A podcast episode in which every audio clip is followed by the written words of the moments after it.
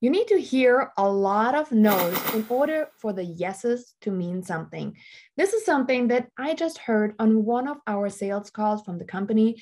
And I thought I'm going to bring this to you because, yes, this is so true. Compare it to a child hearing yes all the time, right? It doesn't mean anything anymore. It's like the kid is likely to act out. Now, translate it into the business world, and you will find that there are similarities. Uh, my name is Janine Sasso. I am the owner and founder of the Hyperlocal Real Estate Agent, and I want to talk to you today about all the things when it comes to hearing the word no, rejection. And let's be honest, it can crush our soul. And this episode is meant for you if you hate rejection, if you are not taking action because of the fear of rejection. So let's just assume that you've been told to prospect and you already are getting it in your head that people are going to tell you no. And yes, this is bound to happen. Now, for those of you guys that don't know, I love everything about mail because I don't feel the rejection, but it's there.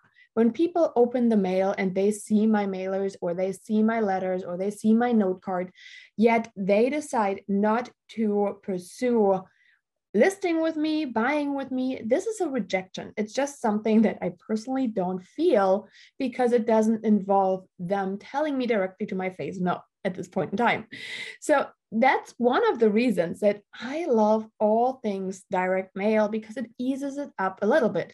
But don't get me wrong, I am fully aware of the fact that I am getting rejected. How do I know? Well, sometimes it does happen. There's a listing going up in my geographic farm, and guess what? My name is not on it. I've gotten rejected. But if you are thinking, what else can I do? And if I hear a no, is that the end of all worlds? And really, it isn't. So if you think about the saying, when one door closes, another one open, or sometimes it's a window, or sometimes it's, you know, I don't know, around the corner, over the roof, and you still make it in, right? This is where you really have to evaluate are you in it for the business or are you just in it for the cups and sunshine 2020, 2021 had to offer, where everything was easy?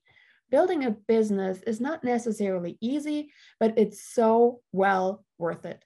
So if you have been wondering, how can I get this yes? yes, there, you just need to get a little bit more no's under your belt. There will be a yes.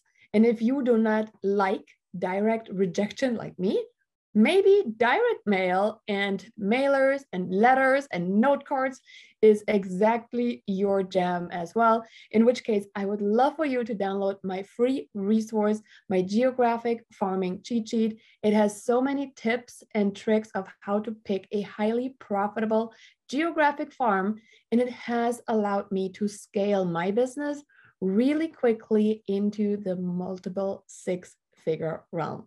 So I hope you found this helpful. And as always, I love to have you inside our Facebook group, the Hyper Local Agent, and I cannot wait to connect with you in there.